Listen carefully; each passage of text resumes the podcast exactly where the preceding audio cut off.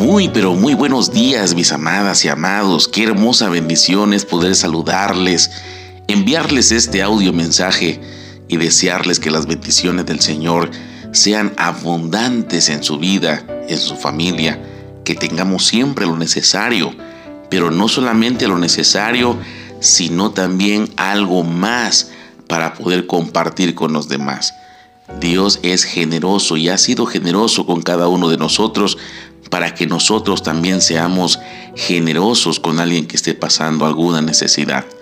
Y en eso consiste la bendición del Señor, no solamente en tener bienes materiales como casas, terrenos, autos o alguna otra cosa más que tengamos de manera material, sino en la capacidad de disfrutar de cada uno de ellos con esa satisfacción de que lo que tengo es una bendición de Dios, sea poco o sea mucho, la capacidad de disfrutar de ello es lo que realmente significa tener la bendición de Dios.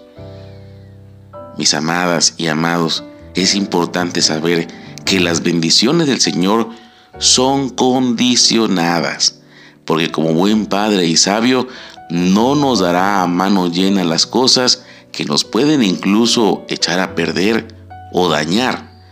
Dios siempre nos da sus bendiciones de acuerdo a la capacidad que tengamos de poder administrarlas sin que éstas nos hagan daño. Y de ahí que nosotros podemos entender que el cielo puede estar abierto o cerrado para nosotros. ¿Cerrados? ¿Cielos cerrados? Sí, mi amada, sí, mi amado. Se cierran los cielos cuando no obedecemos la palabra del Señor. Y eso es algo muy fácil de poder entender. Porque si no estamos obedeciéndole, porque si no estamos nosotros apegados a la palabra, entonces el cielo se cierra, porque no vamos a poder responder ante tal bendición.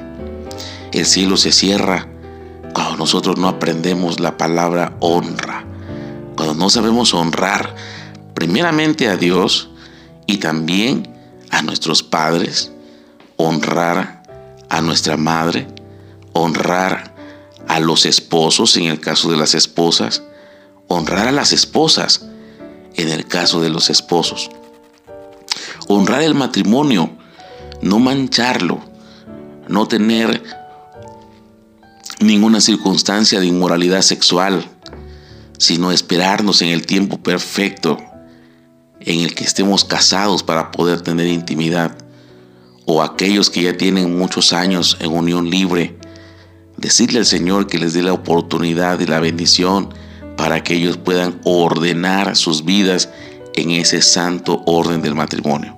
Hay muchas cosas que tenemos que aprender a honrar para que el cielo se abra para nosotros.